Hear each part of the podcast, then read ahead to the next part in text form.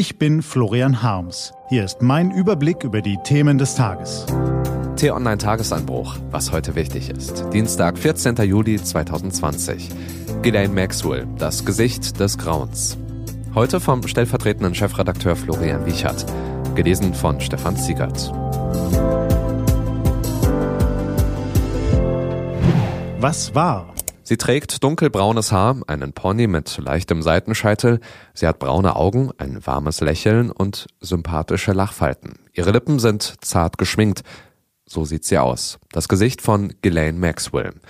Das Gesicht, mit dem sie über Jahre das Vertrauen von jungen Mädchen gewonnen hat. Maxwell hat sich mit ihnen angefreundet, sie eingeladen, offen mit ihnen über sexuelle Themen gesprochen, um sie anschließend ihrem Partner Jeffrey Epstein zum Fraß vorzuwerfen, sie missbrauchen zu lassen oder sich selbst an ihnen zu vergehen. Das besagt die Anklage, die sich auf zahlreiche Zeugen stützt. Braune Haare, braune Augen lächelnd, es ist das Gesicht des Grauens.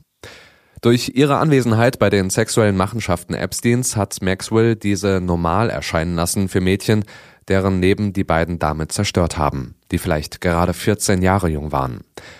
In einer Netflix-Dokumentation nannten verschiedene Opfer das Gebilde, welches Epstein und Maxwell offensichtlich aufgebaut haben, ein Schneeballsystem.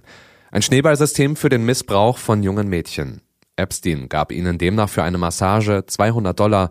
Die gleiche Summe gab er ihnen, wenn sie ihm ein weiteres Mädchen vermittelten. Eine Freundin oder Schwester.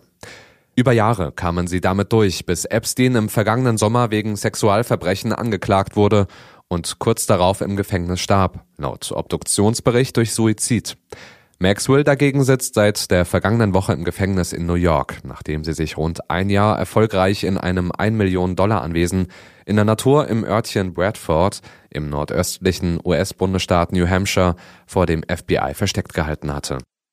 Heute um 19 Uhr mitteleuropäischer Sommerzeit soll Ghislaine Maxwell in New York vor Gericht offiziell die Anklage vorgelesen und über eine mögliche Freilassung gegen eine Kaution von $5 Millionen entschieden werden.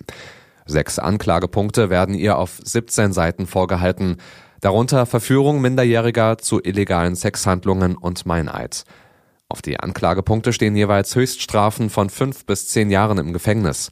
Das könnte insgesamt auf rund 35 Jahre hinauslaufen und würde bei der 58-jährigen Frau lebenslänglich bedeuten. Der Fall an sich ist eigentlich brisant genug, er könnte jedoch noch weiter an Dramatik gewinnen.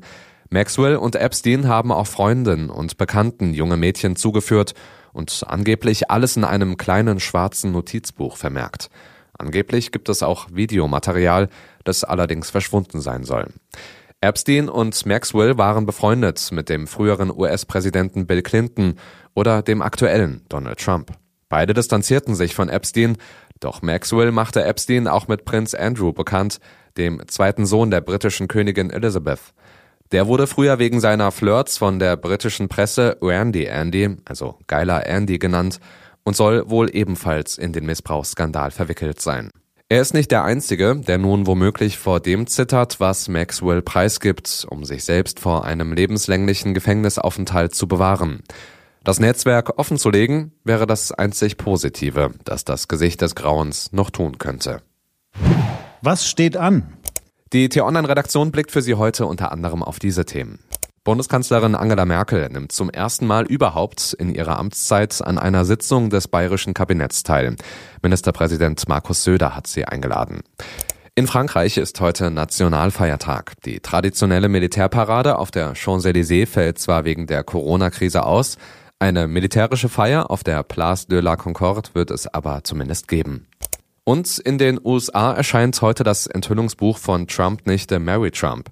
Der Titel: Zu viel und nie genug, wie meine Familie den gefährlichsten Mann der Welt erschuf. Diese und andere Nachrichten, Analysen, Interviews und Kolumnen gibt's den ganzen Tag auf t-online.de. Das war der T-Online-Tagesanbruch vom 14. Juli 2020. Den Podcast gibt's auch auf Spotify. Einfach nach Tagesanbruch suchen und folgen.